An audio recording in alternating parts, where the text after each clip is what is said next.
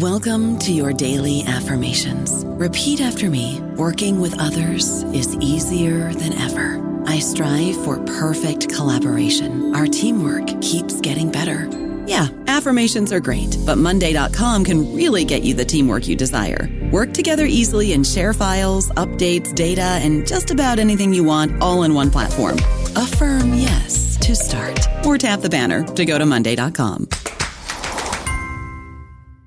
Hello, everybody. This is Marshall Poe. I'm the editor of the New Books Network, and I'd like to tell you that we have a new and improved website. It has two new features that we think you'll love. One of them is a vastly improved search engine so that when you type in keywords, you'll get a bunch of episodes really quick. The other is the ability to create a listener account. And in that listener account, you can save episodes for later listening. So you can create a kind of listening list. We think these features are neat and we think you'll enjoy them. Please visit the site today.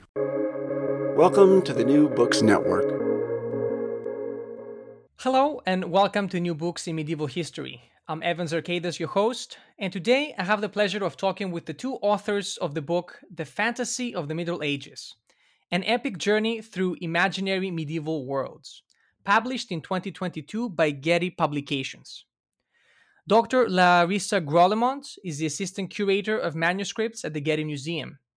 She received her PhD in art history from the University of Pennsylvania and was the assistant editor for the Book of Beasts, the bestiary in the medieval world.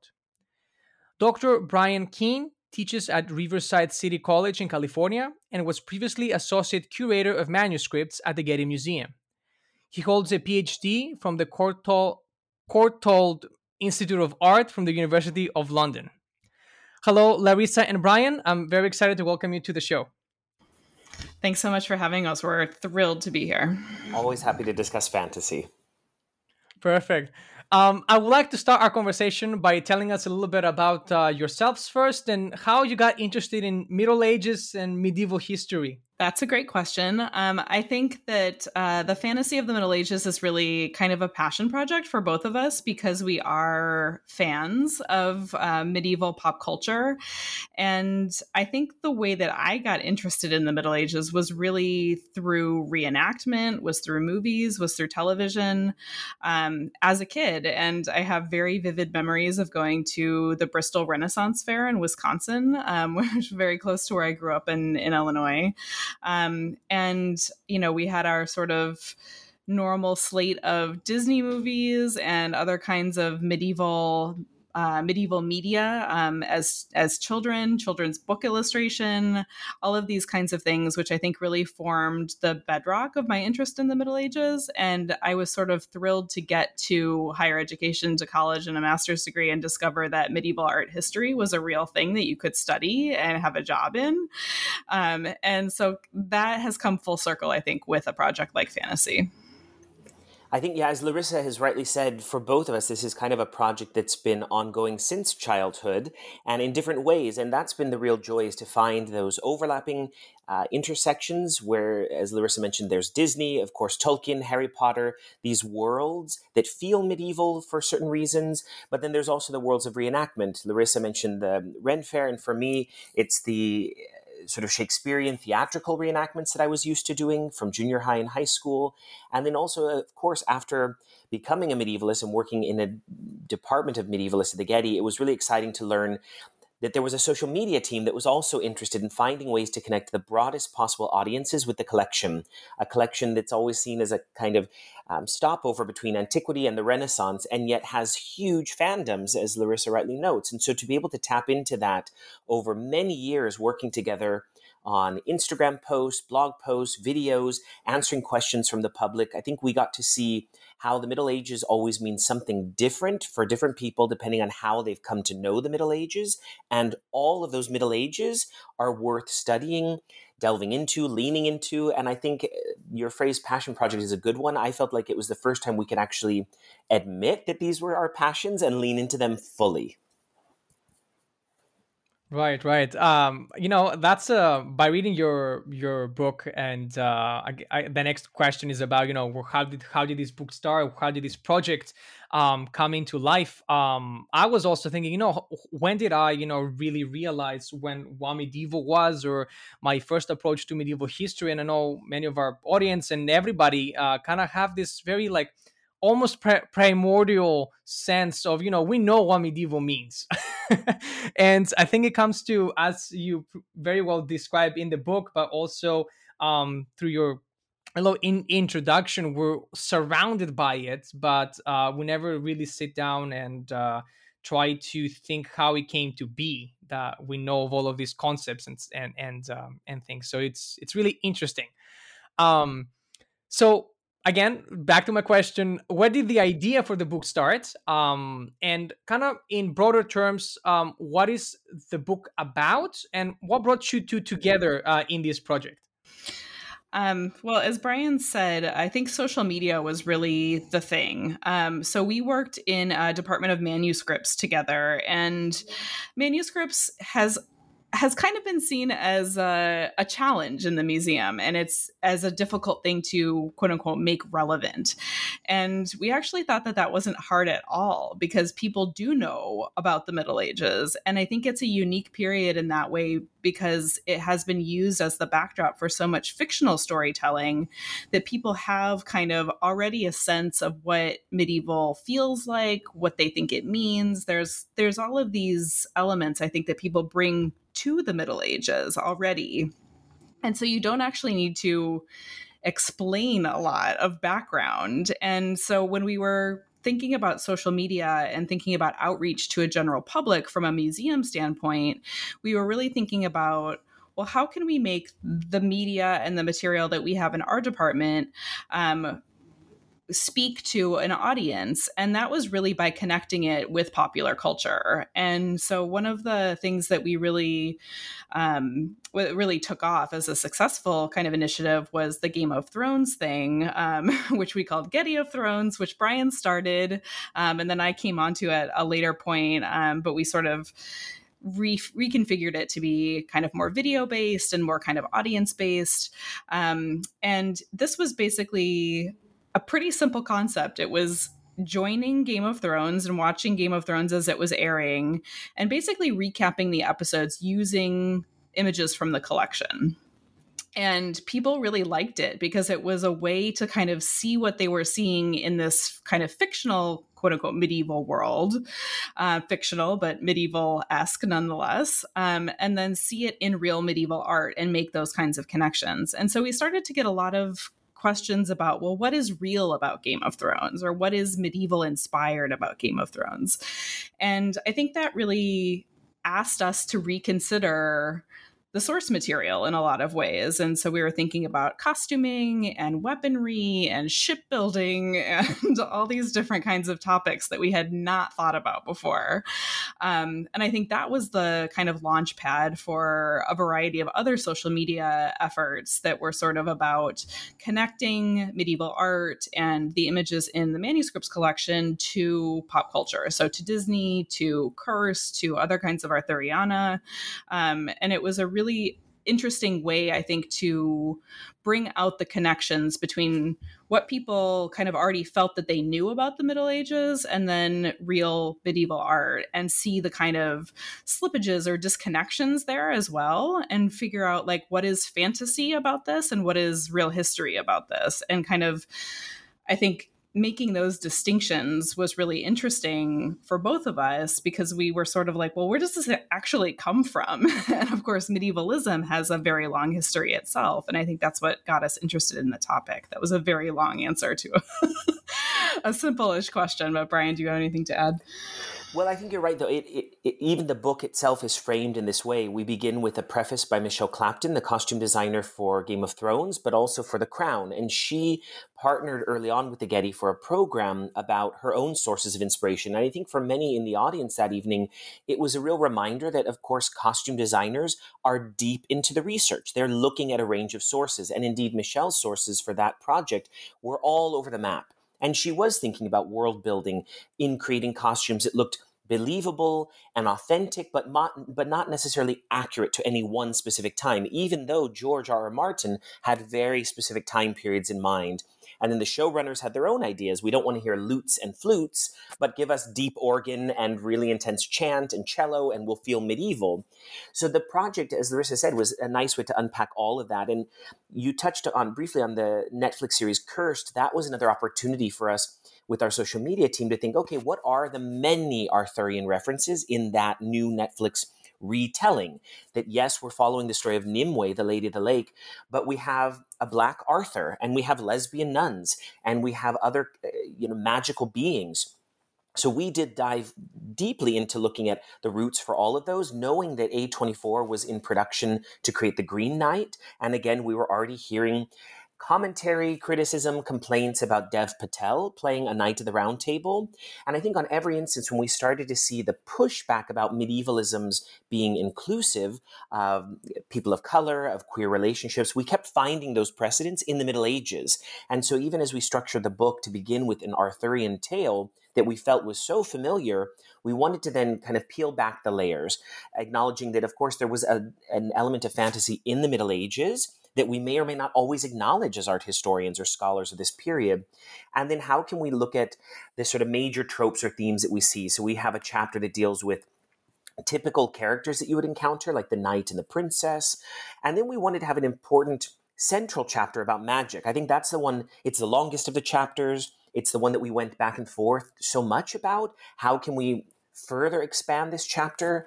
Um, and then we end with two segments one on staging the Middle Ages, the reenactment culture that Larisa spoke about, and then the cinematic fantasy Middle Ages, which is the final chapter that's really looking at all the ways on film that the Middle Ages come to life.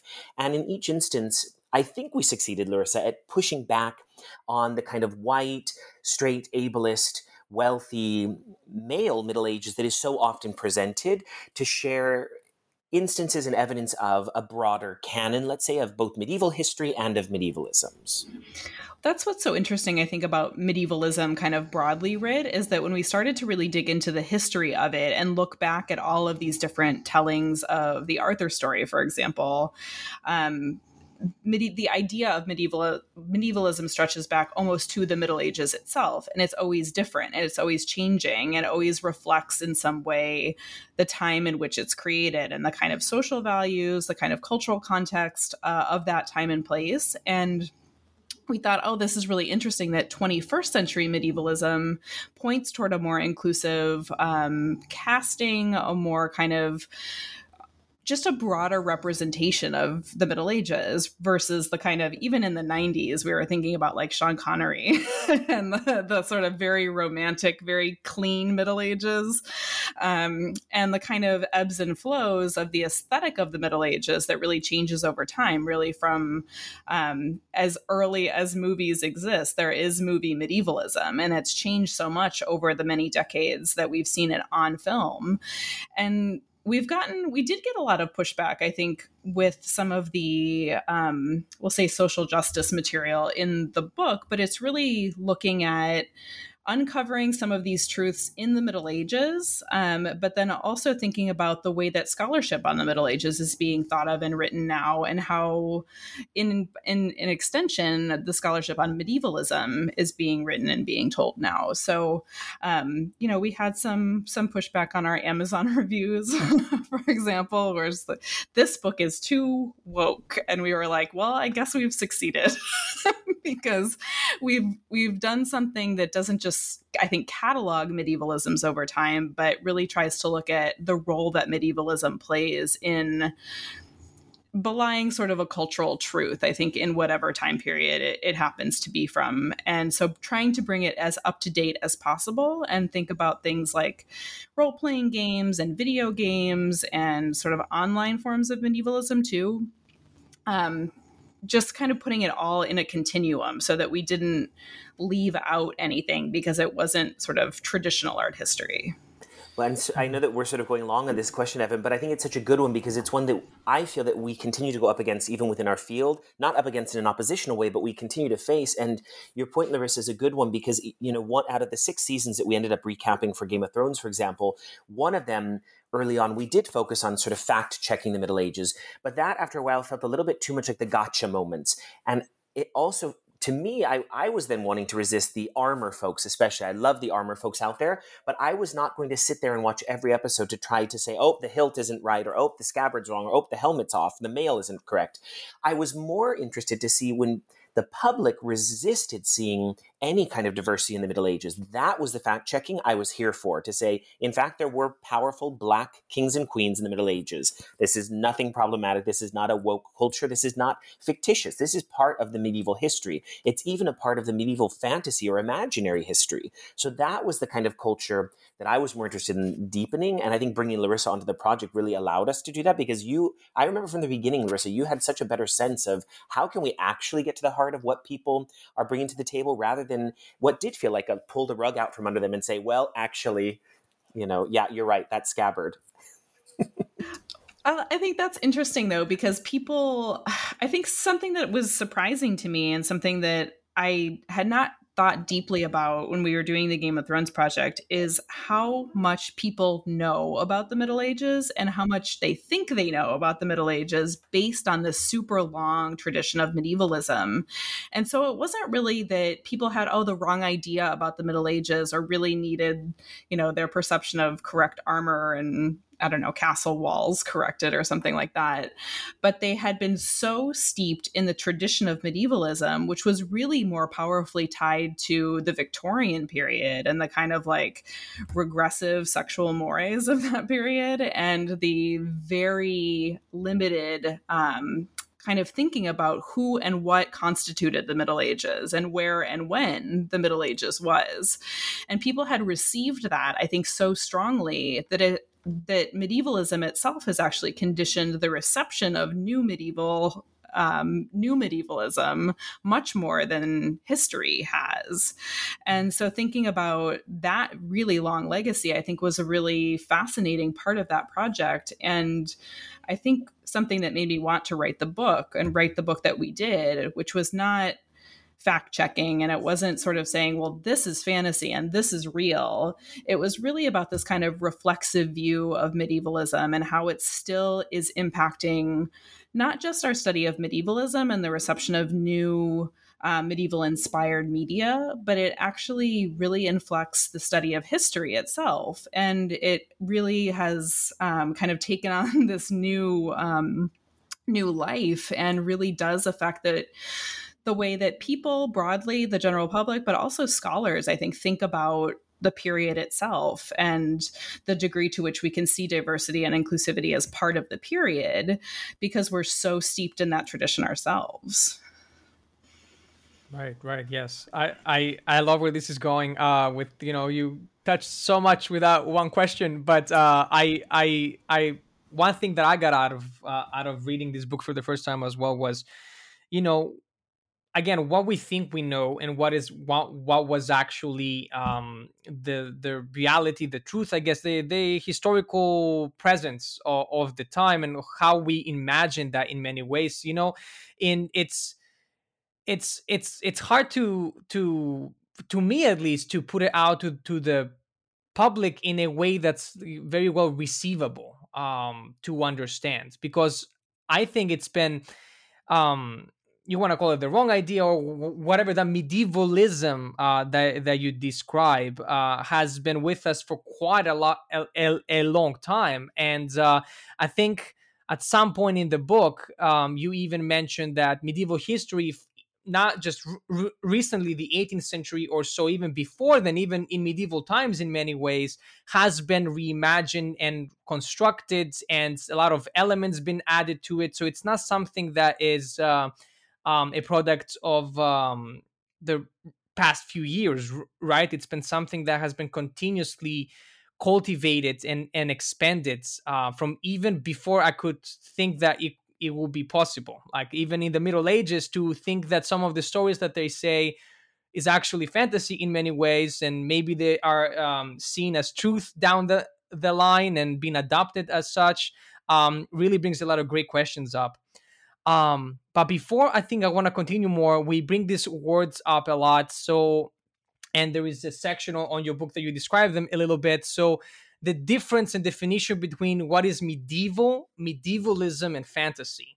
Because um, we do we are we already said medievalism many times um, and i want to make sure that everybody understands how this book uses the the concept of medievalism I think we've taken a very broad view of medievalism, um, and it is multimedia and sort of stretches in as many different directions as you can imagine. Um, but I think we use the term um, medieval really to mean things that happen in uh, global Middle Ages from about 500 to 1500. That's kind of the typical date range that we use all over the world, not just in Western Europe. I think that's something that was some very interesting to us about medievalism is that it really encompasses only Western Europe in a lot of ways. Um, and so thinking about medievalism in an expanded view, um, I think opened up a lot of really interesting new directions, um, anime and manga, for example, and sort of looking at different global traditions, pop culture traditions as well. Um, and so we make a distinction between the historic period of the Middle Ages, uh, the global Middle Ages broadly read, and then medievalism being basically everything that comes after that refers back to the Middle Ages and reimagines it in some creative way. Um, the difference between I think medievalism and fantasy is a really fascinating and very thorny, difficult distinction to draw. Um, and it was something that we talked a lot about when we started writing the book because we were using these terms kind of interchangeably. And then we sort of realized at some point wait, not all fantasy is medieval. It's just that the Venn diagram of fantasy and medievalism is very, is almost overlapping in a lot of ways. Um, and we wanted to, I think, use the word fantasy because not all medievalism is non-fictional, right? And so much of it takes little bits of history, little bits of truth, little bits of reality, and combines it with, as Bryan said before, the sense of magic and kind of otherworldliness. Um, and so we wanted to have fantasy as a as a keyword there because it encompassed something else, um, sort of medievalism plus, um, especially in cases where there were kind of unexplained phenomena like magic um, as a part of the world building.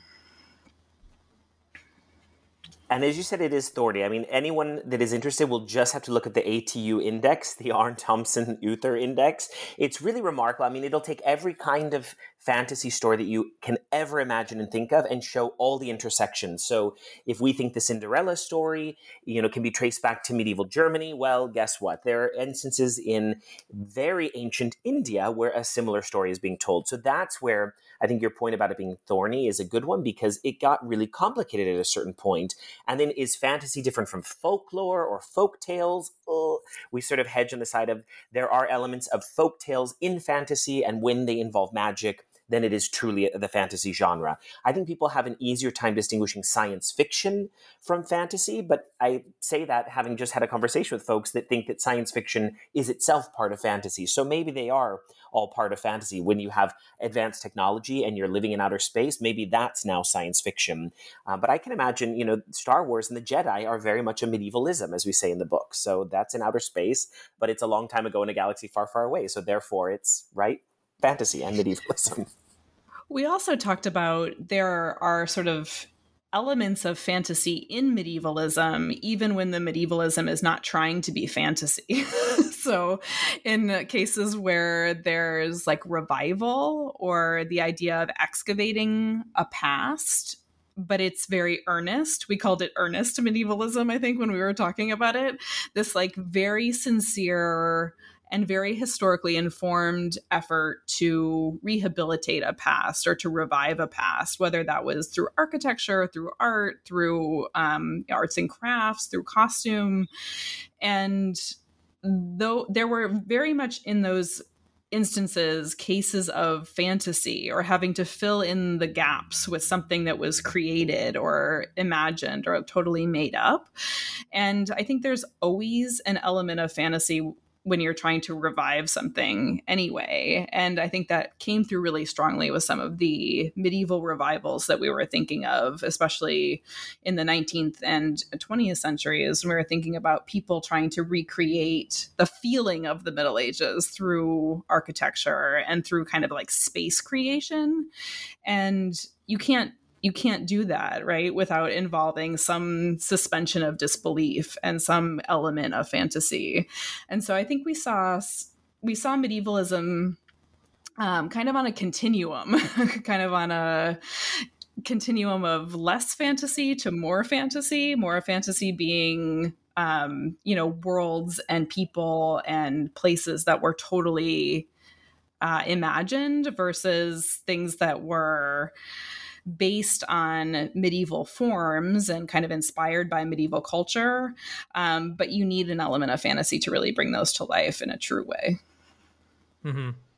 I like I like the word that you the the you just said feeling for of the Middle Ages or what they might have looked like. Um, I think I think that that plays a big role in here as well. Um, the need to you know and I think s- somewhere in the book you said that for some reason this period um, of the whatever we call the Middle Ages, however we ho- however we define it, has been the perfect, I guess. Um, uh, I think you say blank canvas, or um, if I find the the the exact um, the exact word that you use, um, it's that it's basically has been the perfect, I guess, breeding ground for all of this to happen and to be carried on. Like you don't see that a lot with maybe older periods of time, but the medieval period for some reason has has something special um, that um, forces us and for many generations and uh, many years to to recreate it and reuse it and uh, make something new out of it but also something that connects back to what we think was um, that period of time. Like it's again i'm getting complex in my own mind just just thinking about it but it, it has all of these multi levels of uh, of uh, change and um, you know how does he feel authentic in many ways? Um, and i think you see though uh, as you mentioned with art and and all of these new things that are coming up in, in our own world that that go back to that medievalism as well. Not sure if i made any sense there but no you do you do. It makes sense. Um I think this is something that we talked a lot about. And like, what is it about the Middle Ages that actually makes it feel this way or sort of feel like it's a comfortable home for almost any kind of story that people want to tell? And I think there's something about the Middle Ages being really inextricably bound up with the idea of magic and the idea of, um, the idea of like, things that can't be explained. and I really think that it has so much to do with um, the advent of children's literature and the kind of setting of these um, really timeless stories and stories that feel unconnected to any kind of really specific time period, the kind of melding of those stories with the Middle Ages aesthetically. And I think that really happens through children's book illustration, where you have these tales that have come down from a variety of different sources. Some of them actually are medieval, many of them are not. um, but you have them all being set in magical forests with ruined stone buildings, and there's a witch and a wizard, and there's a prince and a princess and they all are dressed in this sort of like medievalish clothing. And so there's a way I think that the Middle Ages sort of becomes synonymous with the idea of magic.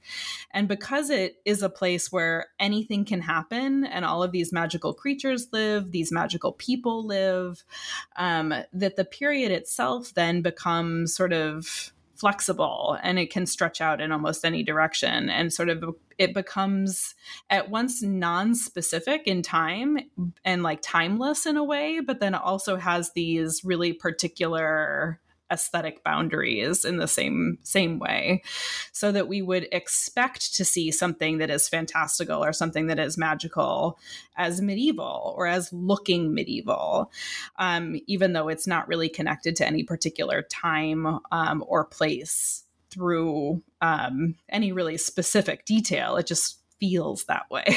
And i think there's something kind of interesting about that because it just it is legible to people, even though they don't really know why or they can't really identify well that's a 13th century dress or a 14th century arch or whatever it is. They just understand it to be a particular um, thing and that thing really broadly speaking is medieval. But what does that really mean? And i think that's what we were really trying to get at with fantasy I don't know about you, but I'm very busy and I don't have a lot of time to cook. That's why I subscribe to Factor. Eating better is easy with Factor's delicious, ready to eat meals. Every fresh, never frozen meal is chef crafted, dietitian approved, and ready to go in just two minutes. You'll have over 35 different options to choose from every week, including Calorie Smart, Protein Plus, and Keto. These are two minute meals. Factor meals are ready to eat and heat, so there's no prepping, cooking, or cleanup needed.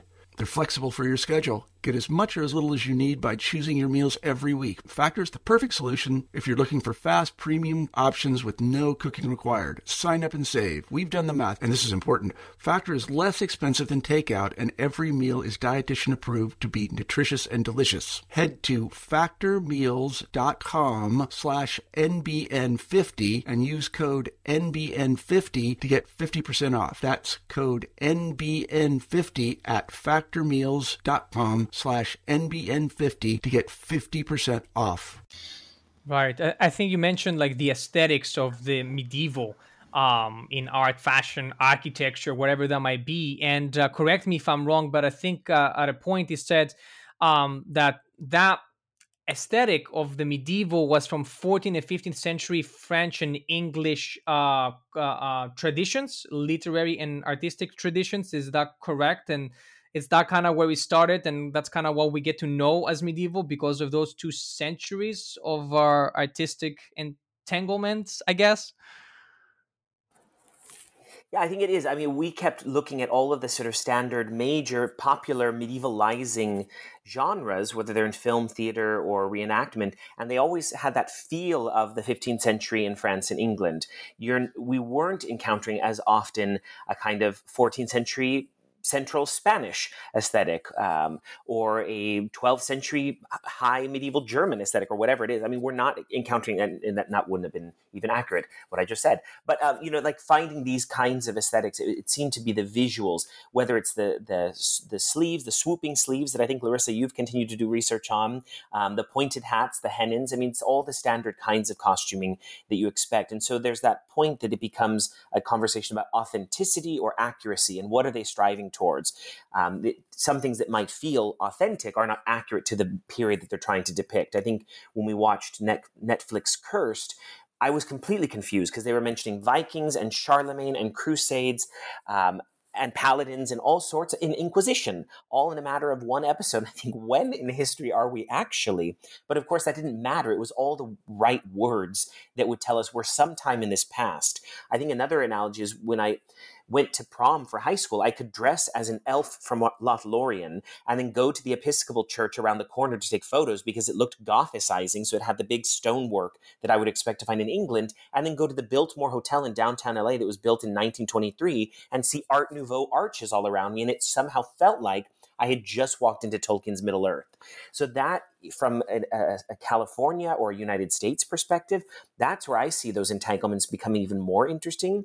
To Larisa's point about the medievalisms conditioning the way in which people see the Middle Ages, Hollywood and video games and reenactment and comic con cultures um, certainly have a major role to play in that. And so that's where I think people bring that memory of seeing a children's book illustrated with a castle and a princess and a dragon, and then they encounter the Middle Ages again in Uh, junior high, and now they still have those images of knights and they watch some movies and play some games along the way. And by the time they're adults, medievalists like ourselves, I still go to Italy and find myself following after reenactment cultures when I'm studying choir books of the 14th century. I go to the lo- local choirs to hear them sing the volumes. That's a form of medievalism, right? So our whole field of study is wrapped up in that, I think and I think that's what makes it very, very interesting. Because uh, it's such, um, even if you know the the medievalism, I guess, feel to- topic um, can really, even as medievalism itself, can really tell us, as you as you mentioned in the book, more about ourselves than the past.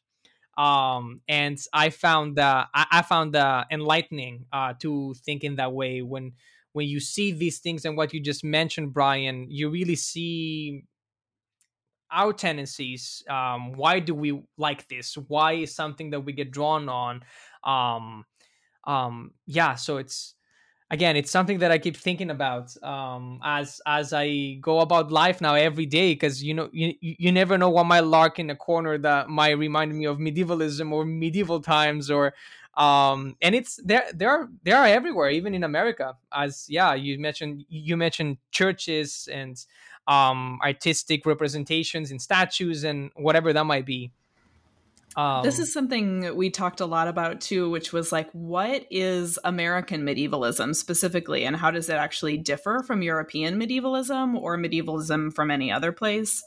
And I don't know that we really settled on a single answer. I think that it is really fascinating because it's not our history in a way um, as Americans.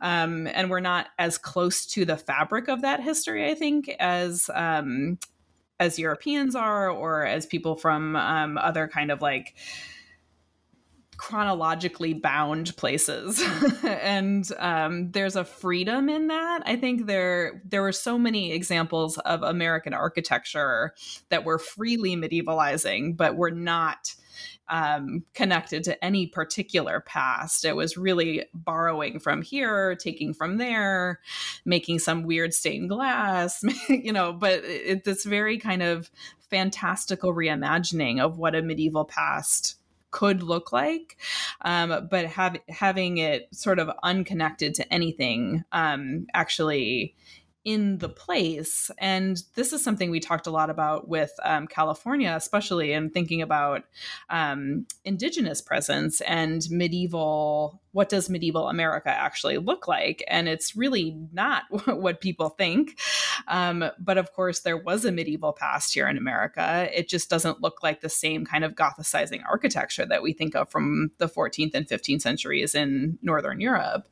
And so we started to think, well, what does the Middle Ages actually look like in other places? And how do we revive and reenact it when it doesn't always look the same as we think it's going to based on these um, really long histories of European medievalism or your sort of European inspired medievalism. Um, and I think when we started to consider those global traditions, um, they became really, really fascinating. Um, and the Middle Ages looks really different from the point of view of of these other locations. And even though we have a very kind of narrow view of what the Middle Ages looks like or what feels authentic to us when we look at 21st century media. Um, I think that expanded view of medievalism is really fascinating too. Something we didn't get to explore a ton in the book, but I think which would be much, much interesting, would be very interesting for future projects for sure. I think we laid some groundwork, right? Because we're not Islamicists, and yet in our work as medievalists, we certainly work on uh, various Muslim cultures, eh, whether it's Muslim Spain or Muslim Italy or elsewhere. And I think if we took the example of the Shahnameh, for example, you have a chronicle, a book of kings that is an incredibly popular text in Persian, and it can contains lots of stories that might be considered fantastical with fantastic creatures, fantastic deeds, outings into new um, regions and lands, stories that read very similarly or map nicely onto the genre of Marco Polo or other traveler's tales or other chronicles. And yet we're not seeing the Shahnameh, for example, made into epic cinematic streaming series, which I think would be excellent. It would be an incredible series. Um, but that's to your point, Larisa, about the global medieval and whatever we call medieval, even if a different word is used to describe that past, there is still a long history, even in the case of the Shahnameh, of recreations and reinterpretations. Um, the LA County Museum of Art in our backyard has a great collection of contemporary art inspired by the Shahnameh. So we're seeing that visual references. And even, I think we touched a little on manga and anime. There are a lot of great anime today that reference samurai culture from the historic European Middle Ages, um, and seeing those references of black knights that are historically accurate to the history of Japan is also really exciting. That there is this constant return to that moment of 500 to 1500, whatever it is. Yeah, yeah, and I think uh, I think I found uh, the, the, the quote from the book, if I can quote it, um, that you talk about medievalism um, as a parchment or other surface that has been scrapped to be reused but maintains a trace of the original writing. Um, so you kind of, as you just said, uh, Bryan. It's it's it's it's a new thing. Um, so medievalism carry the memory of the past and are relevant in in new ways in the present. Um, and I think so. I guess the question that arises in, in my mind is it. I guess from from from your experience, what has been the how has it been received from the public um the the the undertaking of really looking at okay you see these two images this is medieval this is medievalism. What is the what is the i guess the primary um goal purpose um thing that will come out of uh, really instilling into the public this is you know the historical truth is not what you see as medievalism or that kind of um, debate or, or, or explanation, further explanation of, of this topic. I think this was a really interesting thing for me when I was doing public tours of the exhibition and kind of talking to people about the objects in the show, um, and which are in the book as well. Um, the reaction was sort of whoa, I didn't know there was all of this. and it was really putting, I think, pop culture and things that people were so familiar with and so invested in, things like Harry Potter, things like Game of Thrones, Lord of the Rings, um, Disney, which people have a really strong emotional connection to, um, but which have never been analyzed in any really critical way. And putting that stuff in conversation with and in a continuum with not just medieval objects but everything in between. So looking at something from the 19th century and you know fairy paintings from the 19th century and then children's book illustration from the early 20th century and kind of seeing that like lineage laying that lineage out um, put things in a different kind of context for people that I think was somewhat surprising. And I think there was also this element of people not being used to seeing that stuff in a museum context or seeing that that kind of um, object kind of put in conversation with these historic objects um, but seeing that like medievalism is uh, currently under construction that this is ongoing our vision of this past i think that was that was surprising, I think, for some people. And it was really satisfying to see because it was like, yes, all of this stuff exists. And it's not just like Lord of the Rings didn't come from nothing, right? Tolkien himself was a medievalist. Like he was very knowledgeable about this past and very exacting about that, researching that past. At the same time, he was creating these kind of fictional worlds. And so I think it wasn't just a, a, matter of putting something modern in conversation with something medieval, but really connecting the dots through history. And I think the the reaction to the exhibition and to the book has been, oh wow, I didn't know all of this stuff existed. And I think it really has prompted a reevaluation of what people consider the Middle Ages and how they think about the Middle Ages, especially as it's being presented to them in modern pop culture. I think the only thing to add is that great example that I loved hearing uh, accompanying you in the galleries, Larisa, for the exhibition was just hearing visitors so surprised that the gargoyles of Notre Dame in Paris are not the medievalizing fabric that we associate with. You know, we think of Viollet-le-Duc's renovations in the 19th century. I mean, that, if nothing else, is the eye opening uh, moment for many people. And then realizing that, yes, of course, there were dragons in the Middle Ages. People believed there were dragons, there were lands of dragons, they were on maps. And so, therefore, yes, there were dragons. So it, I think I felt too that the book and the show really empower uh, visitors and readers to embrace that medievalism and embrace, Evan, as you were saying earlier, to find in the nooks and crannies of our lives those references to the Middle Ages. And what is it about a crenellation or a turret or a pointy hat or a long pointy shoe that draws us to the Middle Ages? There is some element of truth, but it's more about how it's being imagined, reimagined, used today. Right. And I think you mentioned um, again, as you say, yeah, you look at that and then your mind goes to medieval. And I think, you know, Disney and how we grew up uh, from day one, you know, this is the thing, the things that you are, um, I think you mentioned here one of the very famous, um, I'm blinking on the name but one of the very famous Disney um, movies with Excalibur um, and, and the wizard. Yes, yes. So I, I, I saw the image on your book, and then immediately I went back to rewatch it, uh, and it reminded me of that. Yeah, yeah. You know, uh, there's all of these themes that uh, you look at them and your mind goes to me to medieval history um, and sometimes um, you confuse, uh, and and I think that's where a, lot of the problem in the past happened. You confuse the medievalistic aspect and you confuse it as real history, and that's and that gets more com- complicated. Um, but a question uh, for you, as as you kind of describe this process of really dissecting um, these things that we see as medieval, how hard is it? I think in your book you mentioned that these things have been piled on top of each other for so many years how hard is it to look at something like a pointy hat, a depiction of a pointing hat, and try to find its origin source? Um, to really say that okay, this was created by this artist, by this person at this time, as I can assume it's really hard. I mean, in some cases, I would say it's almost impossible. And I think this was part of the realization we had around fact checking, which was like, is it actually important to find the source? Um, and, or is it more interesting to think about, well, why does that pointy hat mean medieval to so many people? Um, and I think there are very few things for which we could find the original source, and then very then a lot of things which we assumed were medieval and which were not at all.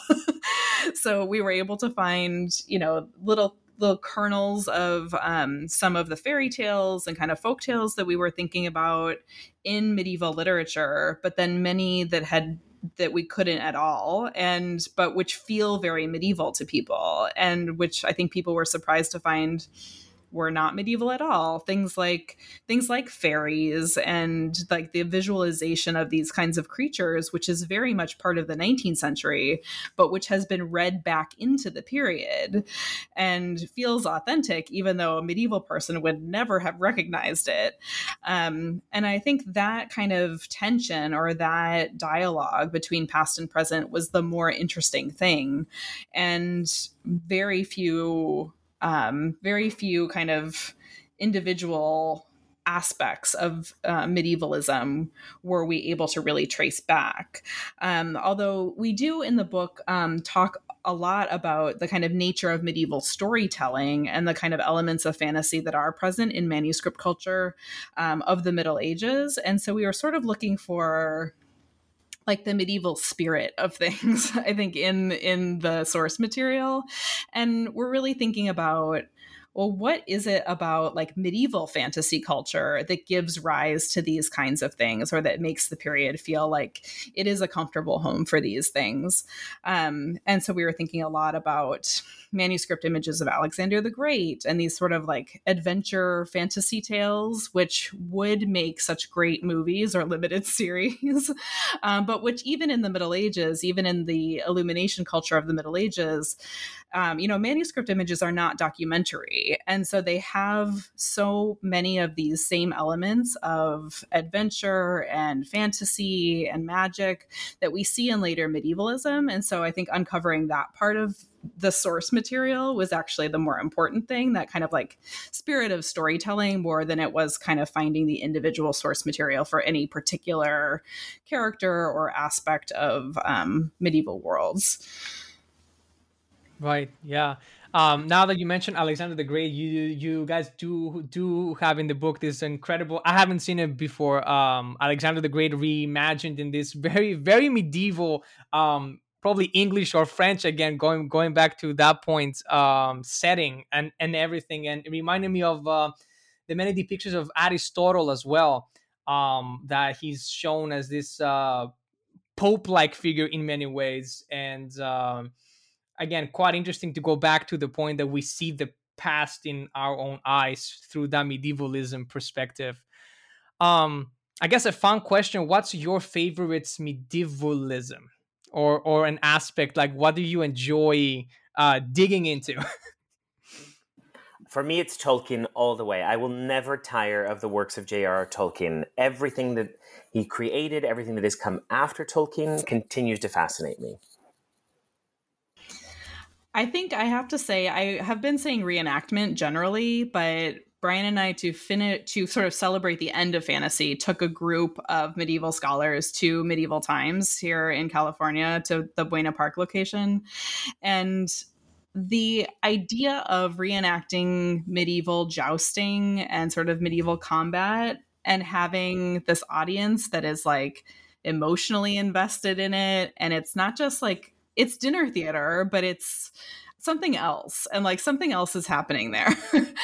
Um, and i think the idea of um, medieval reenactment is so fascinating to me because it is so popular still. I mean there are like several medieval times locations across North America that do several shows a week to adoring crowds. And there's something about the Middle Ages, I think, that makes it reenactable. Um, and I think it's so fun. And it's so fun to be immersed in that kind of world. As I was doing some um, of the tours for the show, I was saying to people, there isn't like Victorian land or ancient Greek world. And like, I would love that to be the case. Like I would definitely go to those places, but there's something about the Middle Ages that makes people want to experience it, and I find that really fascinating. And I think um, sort of an ongoing um, source of interest for me is just the what draws people to these places and what makes them want to keep coming back, even if they have no connection to the Middle Ages at all um, in other parts of their lives. Yeah, yeah, and I, I personally see them um, new ones keep popping up even in, in New England as well. Um, so there is definitely a market out there for this. And, you know, um, I personally, knowing that this these things that I enjoy as medieval are medievalisms. I still enjoy and I like imagining myself in these things, listening to the flute music and w- whatever is accompanied as as medieval as well. Like I know that it's a medievalism, but I still enjoy being part of it and and imagining myself in those um, situations as well. And, and and I think a lot of the people that are into this um, um, culture, I guess, uh, I, I want to imagine that they feel the same way. There there there is something more they, there than a, a, reenactment or just enjoying it. I think. Uh, something deep inside us, I guess, uh, which might be a source for a different book. there's well, we have been talking about this too. There's there's a real kind of I think there's a tendency among academics to kind of separate their academic interests from their personal interests. And sometimes these kinds of things, medievalisms, are talked about as like a guilty pleasure or something that like you shouldn't indulge in as a serious academic. And I just think there's there's no way to separate your experience of the world and kind of pop culture from your scholarship. And to ignore these things, I think, is to ignore a big part of what makes us medievalists and um, to not just to contend with that in modern life, but to really embrace it and kind of see that as a, a real advantage that we have as medievalists because people are interested. They want to know things. Um, and so i think working with medievalism instead of against it is is really part of our practice. And i think writing this book i think has opened up a whole different kind of set of avenues for not just connecting with the general public but really making scholarship relevant in a new way and really thinking about the role that these kinds of things have in everyday life not just for the general public but for us as as scholars and to really reflect on that i think is a, such an important part of this work. Well, and exactly to Larisa's point, I mean, I was just at the major Medieval Academy of America convening, and the number of medievalism sessions that were there were uh, double or triple what I remember from previous years. And a number of individuals, this is not just a pat on the back, but I'll take it, said, you know, it was really thanks to the work that you and Larisa have done that have made it feel okay to do this work. Exactly as you say. I mean, there are people that are now finding the medieval all around them. The fact that there are medieval California projects, medieval Baltimore, medieval New Jersey, medieval New York, medieval Washington, D.C., I think that speaks to the promise of doing this work in our own backyard and acknowledging that our students are surrounded by it wherever they go and that the Middle Ages they encounter in the museums, the galleries, the churches, the streets here in the US might look very different from the Middle Ages they encounter in Europe. And what does that mean? And then also, yes, I am all here for leaning into every guilty pleasure that we have of medievalism because I will watch every trashy animated or live action medievalizing thing on any streaming platform and then quickly text Larisa and say, well, that was garbage, but at least I enjoyed it for the last hour or whatever. So, I mean, we do that they're frequently, right? They're, they are. they're fun, though. That's the thing. I mean, I think the, the re- what's at the heart of this is fun and enjoyment and so thinking about not just analyzing it, critiquing it, which we can definitely do, but like let's also enjoy it. Um, and I I suspend my disbelief, I think, when I watch these things because it's not fun to fact check as you watch, right? um, you want to have that conversation later on after you've digested it. But I think there's a real um, there's a real sense of fun and pleasure with these things, and uh, I think making that a part of our study and the way that we approach the material um, hopefully makes it appealing to a more general public. yes, I don't think there's anything worse than people fact checking things as you watch them. uh, Unless it's to say, oh, that's another instance of the unicorn tapestries appearing in an unexpected place. That's okay. We'll do that frequently. But yes, the armor, no. exactly. Well, thank you. That that that was a, a, a very fun um, answer to the question. Um, we're, we're coming up to time. Um, I have a question that I really think will, will benefit, and it really ties back to what you just said uh, a few minutes ago, Bryan. At the end of the book, you mentioned that, and I'm going to quote here the future of medieval studies, of museum presentations of the Middle Ages, and of medievalism itself must be audience driven. Uh, be in dialogue with an expanded global public, seek to break down the disciplinary and departmental divisions, and be mobilized to dismantle harmful stereotypes about the many parts disguised as medieval. Um, so, what do you mean by audience driven, and what are some suggestions that you might offer under this proposed framework for the stu- for the future study of this? I mean, in my mind, audience driven means inclusive. Um, and so medieval studies is not just for medievalists, and it's not medievalists writing for other medievalists. I really think that when we're thinking about not just scholarship, but public scholarship, museum presentation, really cannot be in a vacuum. We cannot just be talking to ourselves, making an exhibition, and then never talking to our audience. I think something that was so transformational something that was so transformational about um, the Game of Thrones project was really hearing what people had to say about the Middle Ages and using that as inspiration for what we did um, in our scholarship and in the galleries. And I think that dialogue has really changed the way that I think about presenting medieval art uh, to an expanded global audience and not just to people who are thinking about the Middle Ages all the time, like I am. Yeah, I agree. I think even as a curator, what what I kept thinking is that if we already know that we receive like two million visitors to the Getty Museum and less than one percent are scholars, but upwards of 15 to 28% are school age children in a state that has something like um, you know 5.5 million children all of whom will go through a fourth grade curriculum that introduces the Middle Ages, some of whom will continue on to a junior high and high school curriculum that encounters the Middle Ages, and all of whom will likely have encountered the Middle Ages at some point before the age 10, based on a study that was done by the Medieval Academy in like the 80s. So if we already know that, I just kept thinking, why do we often present our exhibition proposals and book ideas geared towards that less than 1% scholarly audience? Of course, it's an important audience, and I think we come to curation as scholars. I didn't didn't go to school to be a curator, for example. I knew I wanted to study what I wanted to study.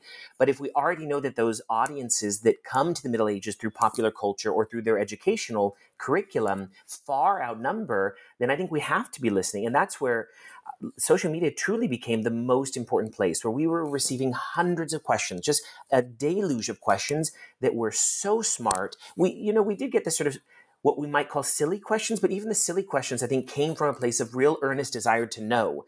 You know, did they wear underwear in the Middle Ages? You know, it sounds silly, but of course it allows us to dig, well, how often would they have worn underwear? Did they wash the underwear? And Was it one pair of underwear? You know, there was so much wealth of information there that I think we can learn from. And so that's where I think to the point of let's not hide behind like being embarrassed by our guilty pleasures, but realizing that this is part of a huge global community uh, that has invested something in this field for, uh, you know, a, a good reason. And we should want to know why. Perfect. Thank you both so much. I have so many more questions that came up from this from from reading this book, but I think we're up to time. um, I thank you again. Um, I would like to ask the last question before you go, um, and that is, what are you up to nowadays? Do you have any other fun projects that you're working on? Well, we're always up to something. Um, so I'm working on a couple of upcoming exhibitions at the Getty Center. Um, the next one, which opens at the end of August, is called Graphic Design in the Middle Ages, which is about um, page layout, information visualization, um, all the kind of creative approaches that medieval scribes and artists take to designing books.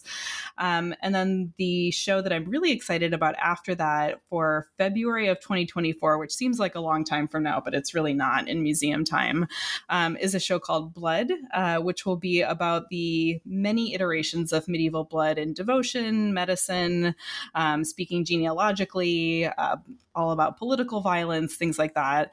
Um, but the show is is going to be, I think, really um, cool because it puts medieval objects in dialogue with some contemporary photography, uh, objects of contemporary art, um, and I think hopefully in dialogue with the with the audience and with our visitors um, i think it will uncover some really interesting connections across time and I'm very excited for Larisa's Blood project because I think it will be very important for the field, but also get people thinking about blood in new ways. I'm sort of finishing a project on uh, choir books in the Middle Ages that came out of my dissertation. So I'll be back in Italy very soon in residency, and that will be great to return to as one of my former colleague said, the serious work of our scholarship as medievalists, of which I think all of the work we do is serious, whether it's medievalism or choir books, um, but then also working on a few projects related to gender and sexuality in the Middle Ages for handbooks on gender and sexuality, and then an exhibition project that's still fomenting about contemporary artists who have thought about the Middle Ages in creative ways to say something about gender and sexuality. Wow, those those are both very I- interesting, and I'll definitely have to visit the Getty Museum next time I, am in California as well.